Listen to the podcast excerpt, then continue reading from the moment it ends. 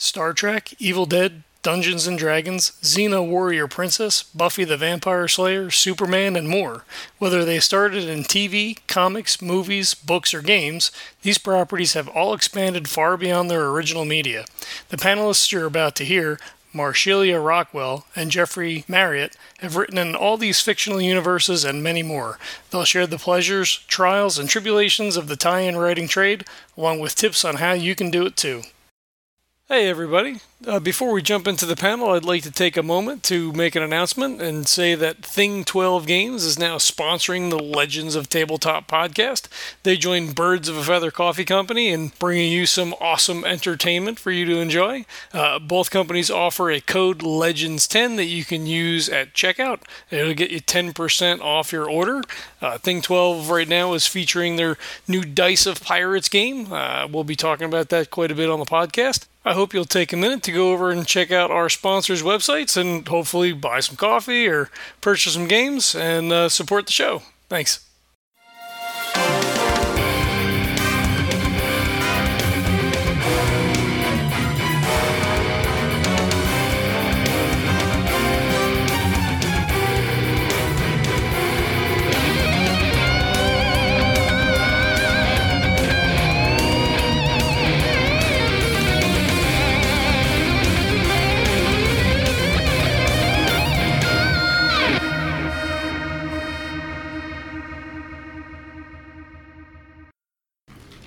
Okay, I guess it's 1.30ish, so we will, uh, oh, it's 1.29. 129. We have one whole minute. We have a minute to kill before we have to get serious.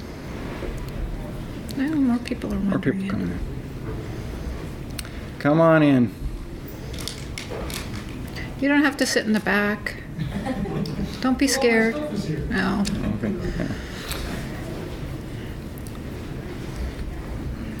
Can you get us from there? I just got Can the- hear us?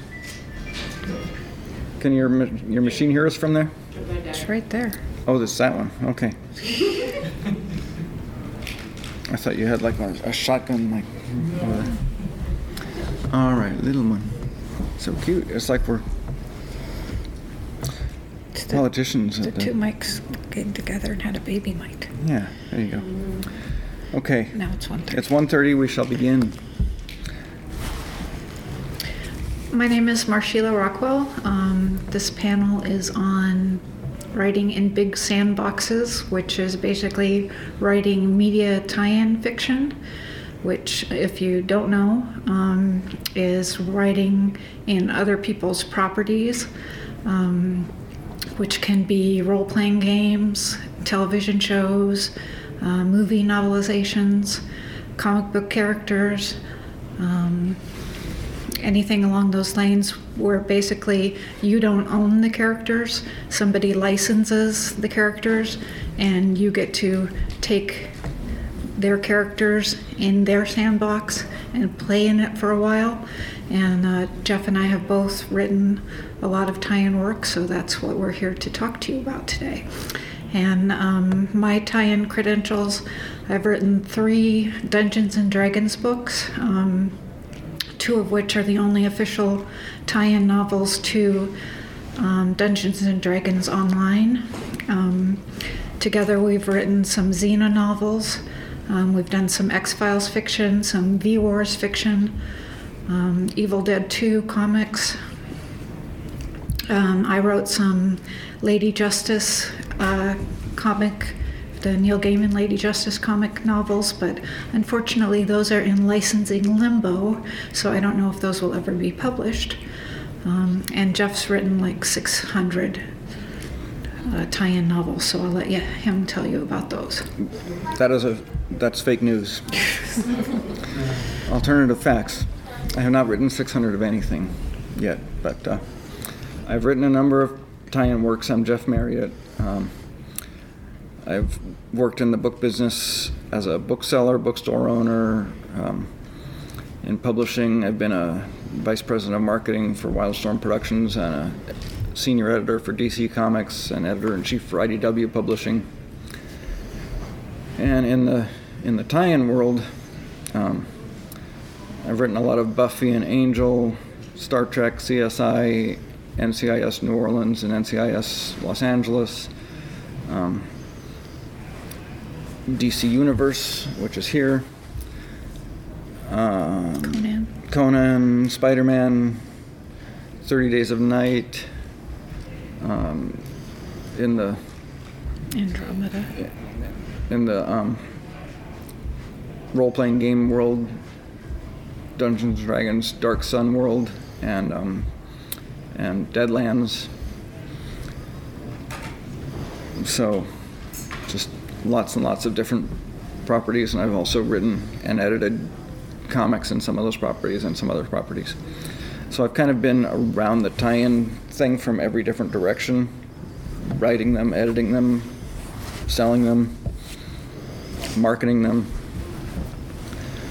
Um, the one that, that Marcy didn't mention that we wrote together came out this past Tuesday on Halloween. It's uh, the official prequel, authorized prequel to the video game Mafia 3. And we thought, what a great event to launch it at here with, with all these people who love games and fiction and pop culture stuff. And they haven't sent us any copies yet. So we haven't seen it. We we tried to literally go to bookstores and buy it at full retails just so we could have it here to show. Nobody seems to have it yet. But someone on Reddit today said, "I've got one and I'm bringing it to the con." So we're still waiting to see that guy and his copy so we can see a copy of the book. It's not any of you, is it? No. E.H. Sparky. That's all we- we're looking for. E.H. Sparky from Reddit. That's why I didn't mention it because we don't have it to show you. So I'm very disappointed. But yeah, our brand new book and this great convention, and we don't have it. It's frustrating. You gonna be at FanFest next weekend? No, No. we'll be at TusCon next weekend. Driving for us. No, that's true. Yeah.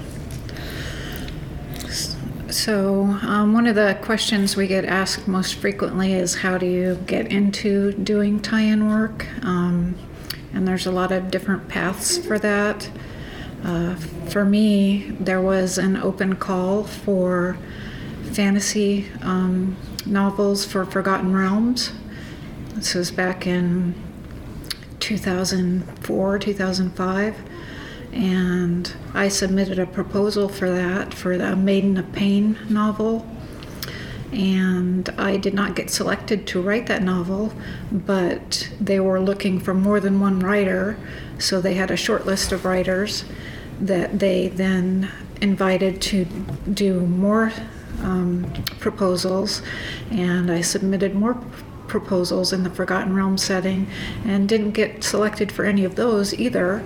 Um, but then they came out with this new setting called Eberron, and again, I got uh, asked to submit a proposal, and I think by that point they were just tired of me, and so they said, "All right, give her a novel. We're tired of hearing from her," and uh, that turned into three books for me. So that was pretty exciting.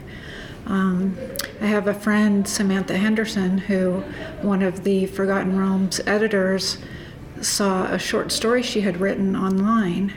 Um, not like on her blog or anything, but it had been published on an e-zine, and they really liked it, and they contacted her, and she wound up writing two Forgotten Realms books based on, you know, having had her work published by an online magazine. So that was another potential route for being published in tie-in fiction.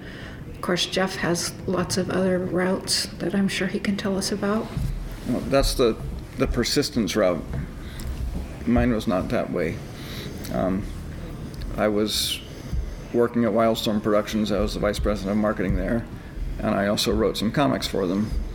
I had written some comics based on the superhero team Gen 13.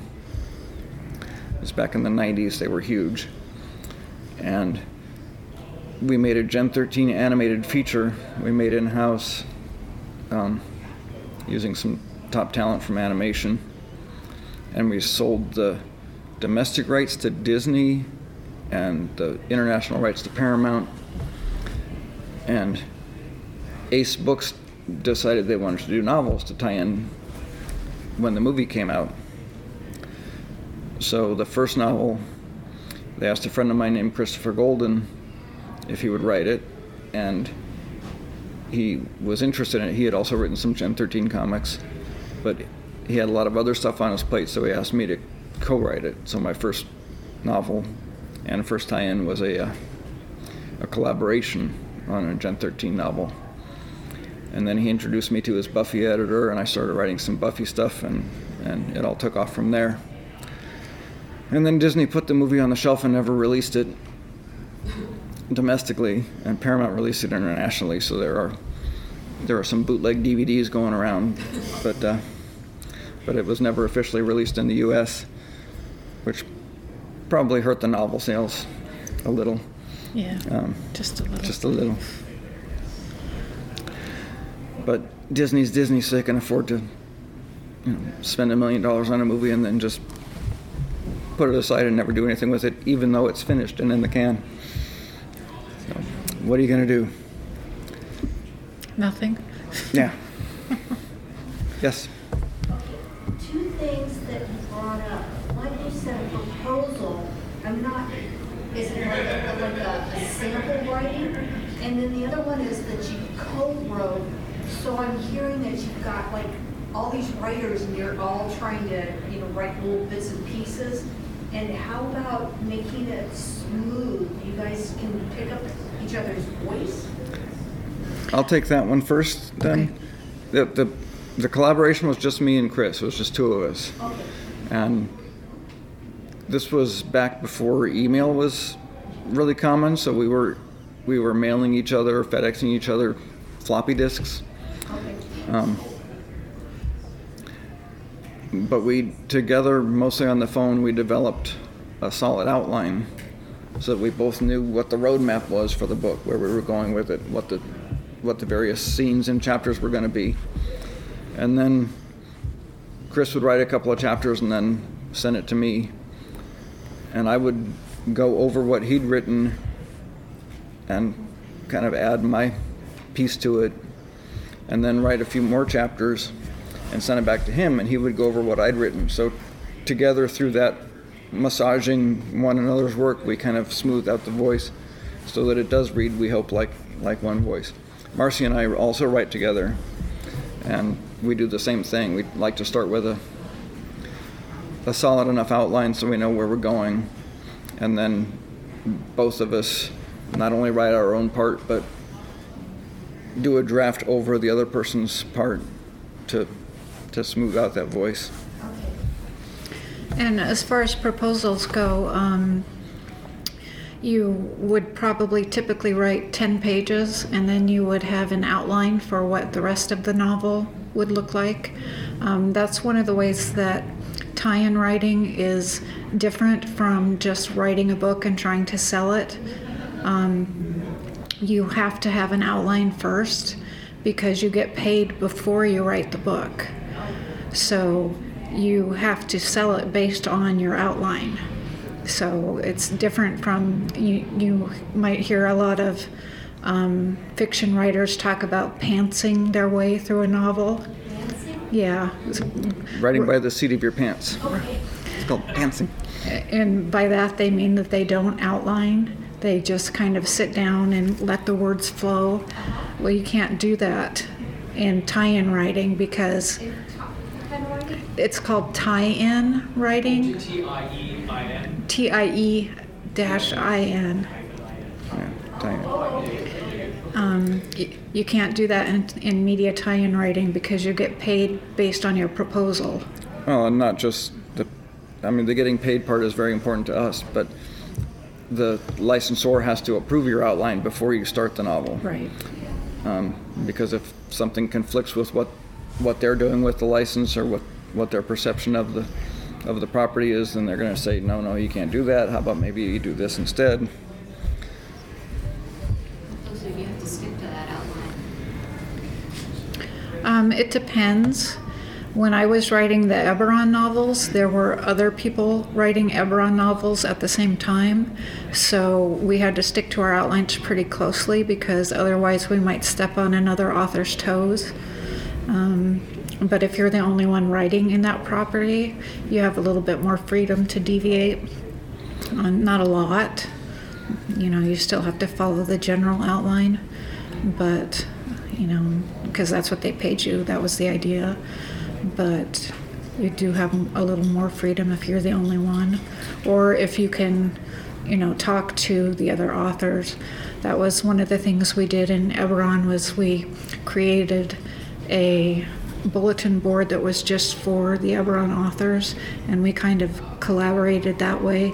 Uh, how we could use each other's characters and put little cameos in each of our books and do things like that, but which was kind of fun until the editors put the kibosh on that, so they didn't want us doing that. I know. The other factor is depending on the nature of the university you're writing. Like if you're writing a TV show that's ongoing, then there might be things that they're going to do next season in the show, so they don't want you to to mess with that. So so you have to stick to the outline more closely in those cases. And if you're writing something that's already happened or it's a big enough world like a Dungeons and Dragons world where you can do all kinds of different stories and you're not necessarily messing with the three main characters, you have more freedom. So is the outline something that you create? Yes. Or is, oh, so We then do that. pretty much, you're pitching, um, your idea Mm-hmm. to the, the higher ups, the people that are gonna fund this. Right. And if they say, hey, this is a good idea, we'll go with it. Okay. Yes. Yeah. Yep. What kind of outline, are you talking the old Roman numeral one? and No, feet, it's- like, Is it more clustering outlines? It's it's more of a, just a, a prose Oh, kind of a, a short version of what the story is going to be. Yeah. Yeah, It's a it's a narrative outline. Synopsis almost? Yeah, Yeah, more- yeah. More of a synopsis. Definitely. Yeah. So two things. I didn't really. I I think I was already asked. I didn't. I couldn't pick up the answer like clearly enough. So first thing is um. It's like you said you were co you, you co-author, and I'm curious like like how would you like because two authors have two different like you, you both see the the way the story goes in different ways. So how would you um, take your vision for, for the book and then merge it with their vision for the book? Like how would you make it so the characters' attitudes are the same? Right. There's like goals are the same. Um, that's where outlining really helps. Um, at least when Jeff and I work together, we hammer out all of our differences in the outline stage. Um, if we don't like where the outline is going, like if he has some ideas that I don't like, or I have some ideas that he don't like, he doesn't like, excuse me, then um, you know that's where we do our fighting. And you know, there's a lot of compromising, but Jeff and I write um, similarly enough that. Um, you know, and we think similarly enough. We're married, by the way, that um, so that helps Still. usually. Still, yeah. Yeah. so, you know, we, we think along the same wavelengths when it comes to story ideas. And we build off each other's ideas. So it's a little bit easier for us, I think, to collaborate than it might be for two people who are just friends or who, you know, maybe just got put together for um, the project, which happens sometimes. Sometimes you don't get a choice of who you have to work with to collaborate with, and then I think it's harder to, you know, get over those differences. Yeah, there are definitely times that it doesn't work and you end up having to bail out of the project because because you just can't see eye to eye with that person and you're not going to ever ever get there. Um, but really, yeah, it's it's about compromise and it's about trying to understand where the where the other person's coming from.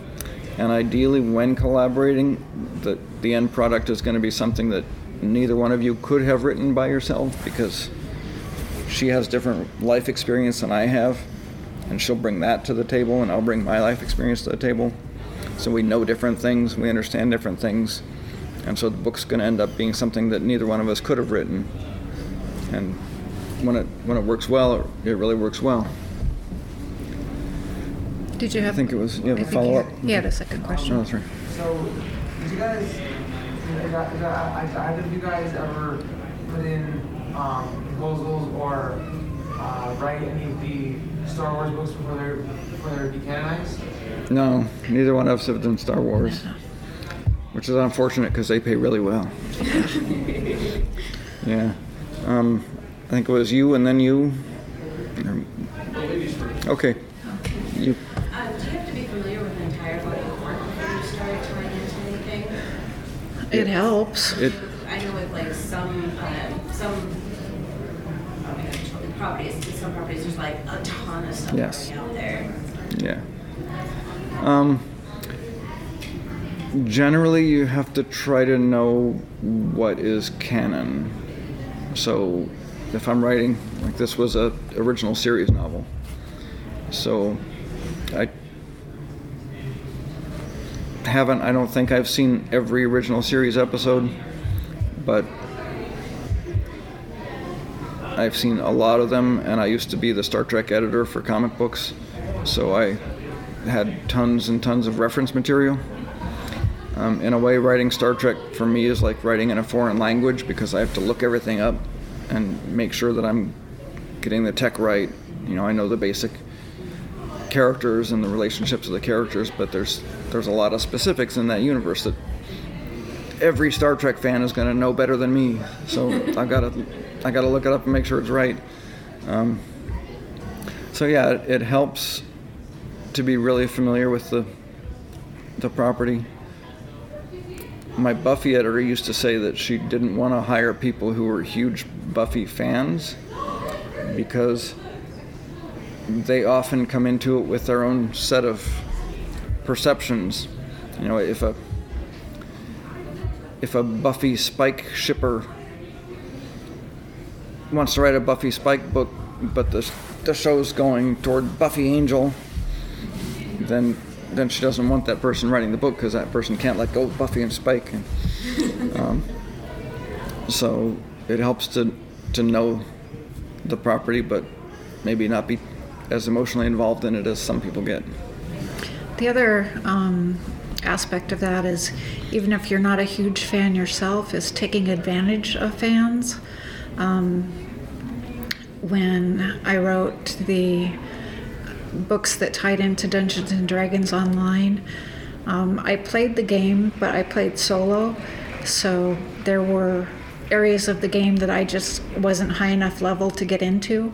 So I reached out to the fan community and was able to get people to take screenshots of areas that I couldn't get into and, you know, dialogue and all kinds of things for me.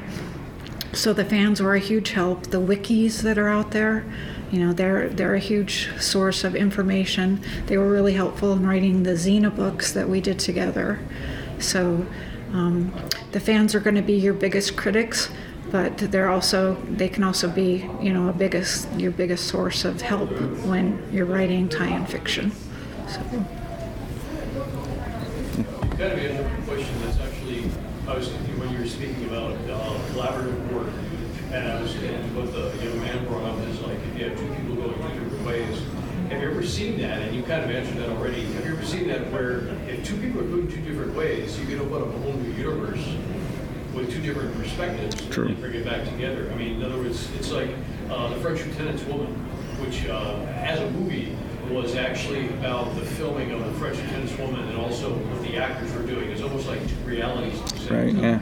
And have you ever seen that where you've had two writers, maybe you, you folks included, where you may have had like a sketch or an outline, but all of a sudden you started diverging. But the divergence actually gave lot of depth to the work. Have you ever seen something like, sort of happy accident? Um, I had an experience like that um, down at our table. I also write poetry, and this was an experiment that we did with about 20 different poets.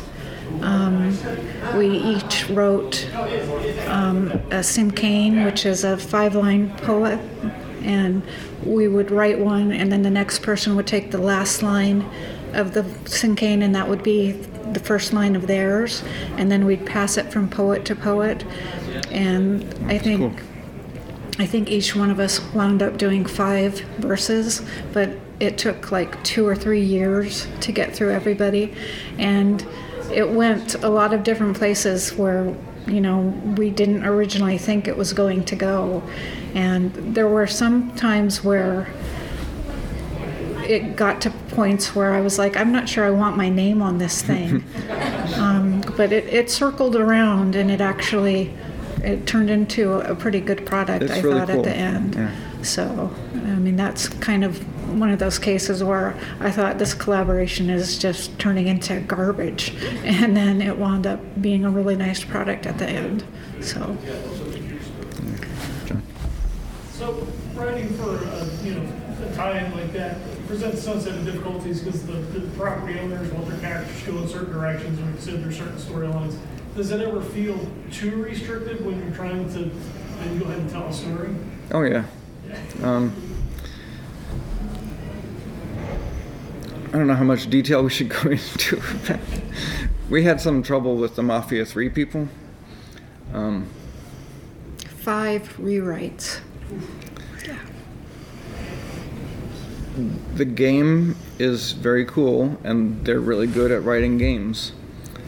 They don't get novels, and a novel is a different thing than a game. And f- for instance, they don't understand metaphorical language, or they- take it literally. So we actually got into it because the, the game is kind of a crime thriller set in an alternate 1968 New Orleans. And we thought that sounds like fun. Totally want to do that. So we signed the contract, and then we found out that the, what the game people wanted was a prequel to the game set in Vietnam. So all of a sudden, we're writing a Vietnam War novel instead of a 1968 New Orleans crime novel. Bait and switch. But but we signed on the dotted line and they wrote us a check, so here we are. So we decided to write the best Vietnam novel we can. But um, for instance, there was a line where the main character's father said something about how his son was going to win the war all by himself. And their note was, no one can win a war all by himself. It's like, no, it's hyperbole. It's it's an exaggeration, but it, people understand that. No, that no, they won't get it. Take that out. So there were some uh, some real frustrations there. The point of just nitpicking. Yeah. Oh yeah. That was there was quite a bit of nitpicking. There were lines that we put in verbatim that they gave us, and then they still wanted them rewritten. And so, you know, Like you told us to write, it was a little frustrating. So, but we still like like the book. yeah. I still wrote the best Vietnam book we could write. so. Yes. So um, I'm still proud of it, and I, I hope people like it, and I hope I hope someday we actually get a copy. Yeah. I was gonna ask you too, I mean, that kind of ties in, but which do you think is um, easier and which do you think is more fun? Where tie-in work or writing your own, uh, your own stories? I like tie-in fiction because the world is already created for you. So that takes a little bit of burden off of you, but at the same time, you are restricted by the fact that there are certain things you can't do. So you might have this really cool idea, and then the licensor can say, No, you can't do that because we want to do this, this, and this. Or they might not even give you a reason. They just say, No, you can't do that. So that, that part of it kind of sucks.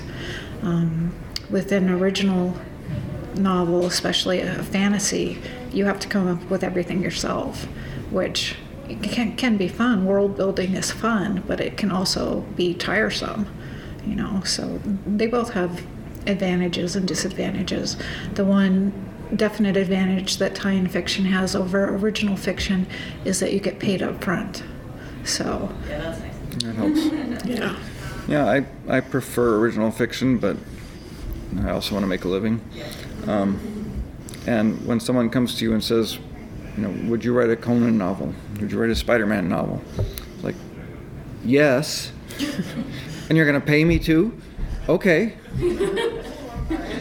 getting to getting to play in these universes that you grow up loving, um, and make some kind of a mark in it is just phenomenal. I'd never heard this until yesterday, but a guy was looking at. I did three Age of Conan novels that were based on an. Um, they were releasing the M- Age of Conan MMORPG, and um, I never played the game, but I had grown up with Conan, and I'd read all the Co- Howard Conan and all the pastiche Conan, and um, and so I wrote these three novels. And he told me yesterday that he has played the game, and that one of my characters from my novels became a quest in the game. And I never knew that until yesterday. But that's that's really cool, and getting to you know put my little footprint in the Hyborian world is just phenomenal to me. Is there a, uh, a property, I think you probably already uh, answered this by your previous reaction, but is there a property that you would love to, to take part in that you haven't been able to? Oh yeah. Wonder Woman. I would die to write Wonder Woman. I'd kill somebody to write Wonder Woman.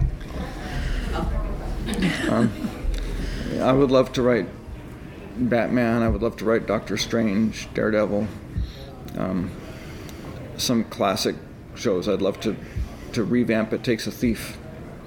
Um, so yeah, there's there's definitely stuff that I'd like to do. Um, one of the things that I wanted to do for a long time was Deadlands, and there was no Deadlands license for fiction. So I made it happen. I made a publishing deal happen with Tor Books, and they they bought three books, and and I got to write the middle one. So sometimes you have to like push.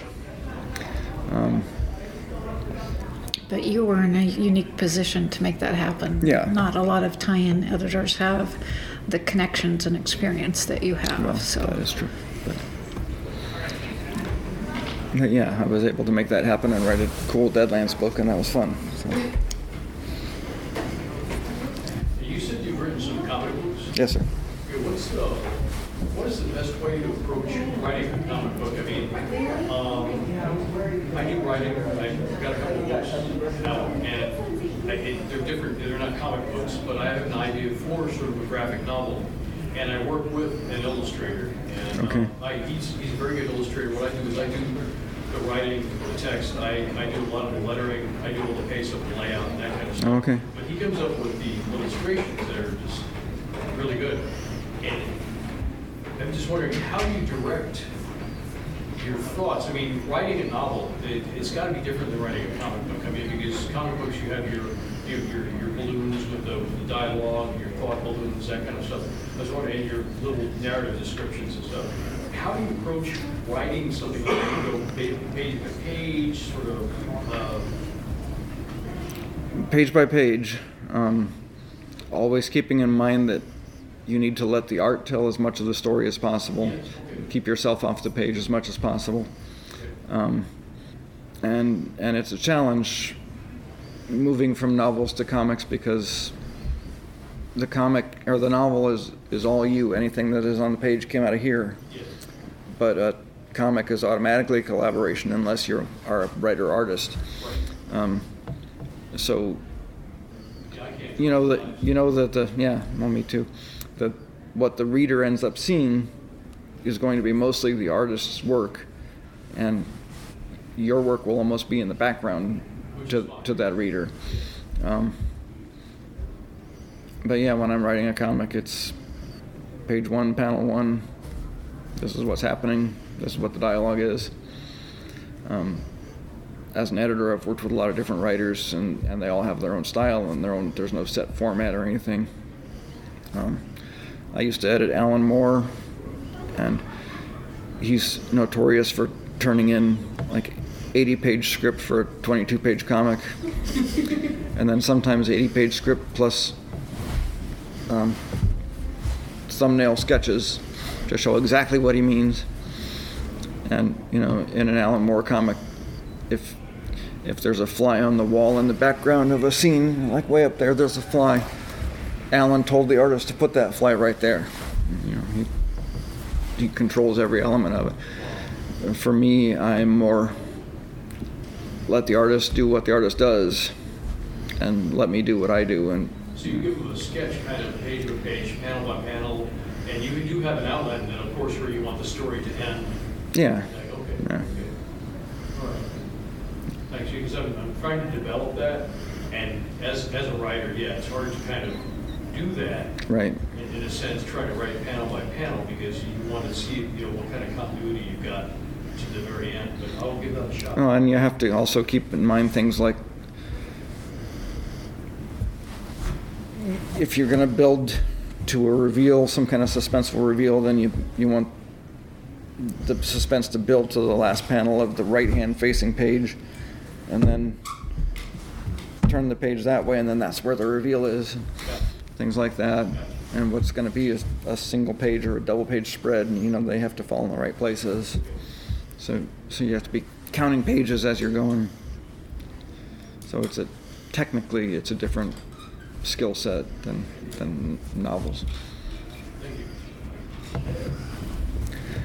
Any more questions? We can tell tie-in horror stories. So for, especially for like the ongoing properties, do you get any cool inside information? Like, Rarely. On, on NCIS New Orleans, I got a little bit because one character was leaving and another character was coming, and they didn't want me to put in the character who was leaving, but they also didn't want me to put in the character who was coming, so I just had to pretend that it was like in between those events. Um, usually, we don't have a lot of um, interaction with the licensors other than here's our outline. Yes it's okay or no it's not okay and here's why. Sometimes it's, it's different. I wrote a i wrote two novels based on the the tv series las vegas set in the montecito hotel.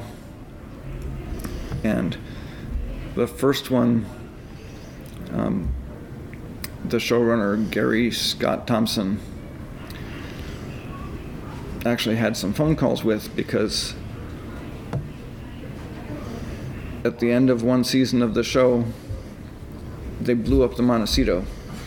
And then in the first episode of the new season was supposed to be six months later as if you could build a Las Vegas casino hotel in six months. But uh, but six months later the brand new Montecito was finished and everybody was coming back in and going back to work.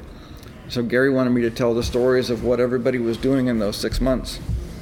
So in that case, we had a lot of interaction, kind of plotting out their stories together and what they were up to. And then I wrote it, and then some of those things that I wrote got mentioned in the next season, which was cool. But that kind of thing rarely happens in TV because you just don't have that that one-on-one interaction with the people who make the show go. For me, when I was writing um, the Dungeons and Dragons online book, they had decided that they were going to open a portal from Eberron to the Forgotten Realms. And I don't know if any of you play DDO, but they did that a few years back. And my book was supposed to hint at that. So I knew about it before almost anybody else did. And I was at a book signing with Bobby Salvatore, and people were asking him that question that they, you know, because rumors get out. And he's like, no, that's never going to happen. And I'm like, okay, well, that's not true, but, uh, you know, I chose not You're to not say supposed to anything because I was under an NDA, a non-disclosure agreement, which you pretty much always have to sign when you're writing tie-in fiction. Um, Did you tell Bobby like no, to the side? no, Oh. I didn't tell him. I probably should have. Yeah. But I, I kind of had the feeling that he, the, he was so adamant about it that he had to know and wasn't very happy about it. So, Could be. um, but I had to write my story and put spiders in it because it was Forgotten Realms. And then I was afraid that people, the way they were started to market my book, I was afraid that they were going to, people were going to think it was a Forgotten Realms book, where it never actually gets to the point where it crosses over to Forgotten Realms. So I had to go on message boards and say, This is not a Forgotten Realms book. Please don't pick it up thinking that it is. And uh, because I knew that if they did, they would eviscerate me because that's how, you know, loyal Forgotten Realms fans are. So, but yeah, I did. I was privy to that crossover before it happened, which was kind of cool, except, you know, I can't really share it with anybody. So, and I was privy to stuff in Dark Sun because my book was the first novel of the Dark Sun, whatever, four, fourth edition relaunch. And as I was writing it, they were still kind of making it up. And so they would send me these big PDFs of all the new stuff that was going to be happening in the fourth edition. And then a few days would pass, and then I would get another PDF of all the stuff that was going in that was different and often contradictory to the stuff I got last week because they changed their minds. Uh, So eventually it was my deadline, and they still hadn't finished figuring out what was going to be in the fourth edition. So I did what I should not have done. I turned the book in on time. But I said to my editor, look, I don't know what you're going to finally leave in this game and what you're not. So this is a very rough draft, first draft. And I usually turn in pretty much a finished product as my first draft. Um, in this case, I didn't because I just didn't know what the what the answers were. So he said, "Okay, it's okay. We'll we'll take care of it. We'll figure it all out." In my contract, there was a time allotted for them to provide notes and a time for me to respond to those notes with another draft. That time came, and I hadn't heard any notes. And I went to my editor and I said, "Hey, you know what's going on? Have you guys made your mind up yet? What, you know, I gotta, I gotta complete the book. I gotta do the finished draft." He says, "We're not there yet. Just don't worry about it yet." And he kept putting me off and putting me off until the day that he emailed me and said, "So I ran out of time and I put the book in production." so the book that is published is a book that I'm ashamed to have my name on because it's a rough first draft that I never would have turned in had I known, you know, anything about what was going to end up being in the game. Um, so if you come down to tables A2 and A3 in Artist Alley, you'll note that that book is not there. I have a lot of comp copies of it. I got a ton of them, but I'm not. I'm not pushing them on people because it just. I mentioned tie-in horror stories. We got a bunch of those, but that's one of the worst. I'm sorry. Also, because you're here, if you come down to tables A2 and A3 after this, we'll be giving away this one for free. Free books, always good. Um, so just come down, and remind me that you were here, and you get a free book just for coming here. Did Wizards of the Coast ever comment as far as whether they liked the book, didn't like the book after it was printed, and was there ever any? You're assuming that anybody bothered to read it. Yeah, I, my editor said as fine as it was. Like, no, it wasn't, but you know, he doesn't work there anymore. and, and Wizards, I never, I never did anything else for them. Never will. Um, even though he's not there anymore, it's just I had some horror stories with wizards too, but none of them were like that. And I actually enjoyed working with them and wouldn't mind working with them again. But so, do you hear that, Wizards of the Coast? Do you listen to the Legends of Tabletop podcast, Wizards of the Coast? I hope so. I hope so. I would think so. They ought If not, they should. Yes, we'll tell them. Go ahead. Are you folks based here in town? Uh, we're up in the Phoenix area, Phoenix? so I I recognize your face. I've been here every year for almost every year. So this, Well, no, not from the Comic Con. Oh. I think from Okay. Yeah. Yeah, we're Yeah. yeah. We're usually here for uh, Tucson Festival of Books too, so Yeah, I love that. Um, I used to live down in Douglas, outside of Douglas, and in Sierra Vista for a little bit. So Tucson was where I would come to go to the big city. Still love it here. It's a great city. So we like to do as much as we can down in Tucson because an excuse to come to Tucson. yes. We still have so, a few So a few minutes. Okay, I'll tell you another horror story. I, because some of these are just so unbelievable that unless you've been in the business, I was hired to write a four-issue comic book adaptation of Terminator Salvation, and they wouldn't give me the ending. They gave me the script with the last part of the ending cut out of it because they didn't want it to escape onto the internet somehow. It was printed on red paper because that doesn't photocopy well, and it had the name of my editor stamped on each page so that if it did get out, they would know who to blame. And I wrote an outline of the first issue, how I was going to pace it out, and they approved it. And I wrote the script, and they approved it. And I wrote the outline for the second issue. And a long time went by, and they didn't get back to us. They didn't get back to us. And I said, you, you know, this deadline's coming up. We should really find out if I can write this or not. And my editor talked to them, and they decided that they were had somehow become afraid we were going to reveal the real ending that we didn't know and write it and draw it and print it without their permission, even though they were seeing every page as it was done. And so they canceled it. So the first issue of a four issue adaptation was published and released, and then the other three issues could never come out. So movie studios are are notorious for stuff like that.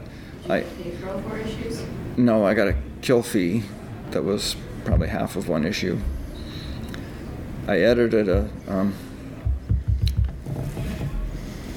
um, comic book adaptation of Arachnophobia, and my writer had to read the script in the Warner offices. Couldn't make copies, couldn't take it out with him. One reading, he could was allowed to make notes, and then he had to go home and write the entire adaptation. But he didn't have the script to refer to. He didn't have anything to refer to except just just that one reading in the offices. Yeah. yeah, he did a good job. I think. I don't. I don't think I ever actually compared it to the movie frame by frame or anything, because then I would have to sit through the movie again. But so there's some there's some weird stuff that happens in the tie-in biz, but overall it's a lot of fun, and we, you know, we like to play in those sandboxes. Yeah, definitely. What's one of your we- favorite memories from doing all of that? So, right, the, the bad stuff. What's like a really good standout thing? Well, getting to write the um, Lady Just Neil Gaiman Lady Justice comic book adaptation books. It was a trilogy. That was really fun. I think they're some of the best work that I've ever done. Um, unfortunately, they're in licensing limbo, and I don't know if they'll ever be published. I got paid, and I got paid a good amount for them, but you know, to have my name on the cover with Neil Gaiman's would have been incredible and I'm still hopeful that you know someday they will see print.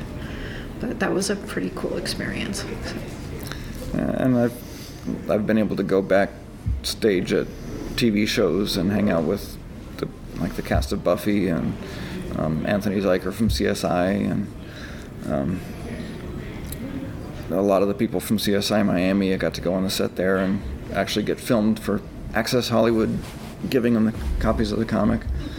Um, I wrote a novelization of the movie Boogeyman, and that was it started out as a nightmare because I was working for several weeks and came across a character who I needed to see what the character looked like in the movie so I could describe him in the book. And I looked online and couldn't find any reference to that character.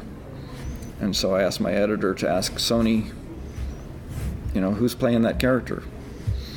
And that tipped Sony off that they had given me the wrong script. So I was working away for weeks and weeks and on the wrong script.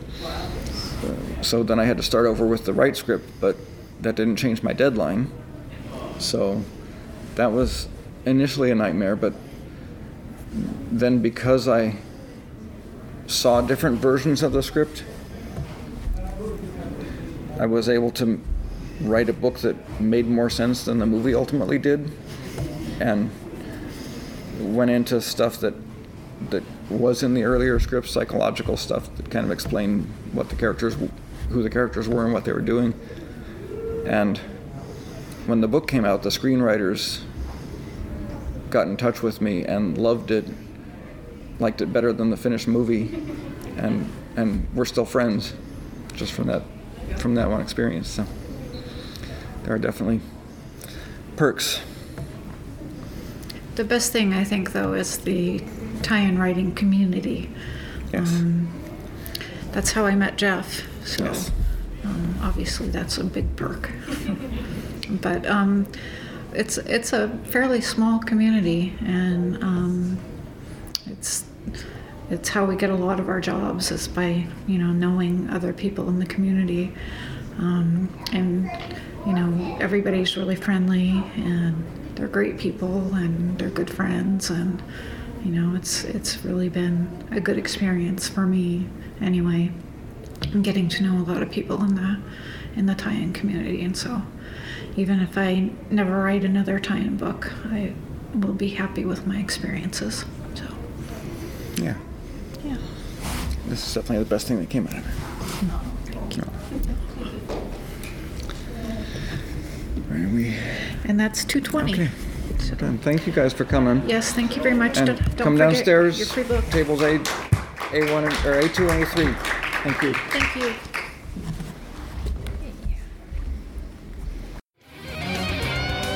This podcast is a proud member of the Legends of Tabletop Broadcast Network. For more gaming related content, please visit www.legendsoftabletop.com.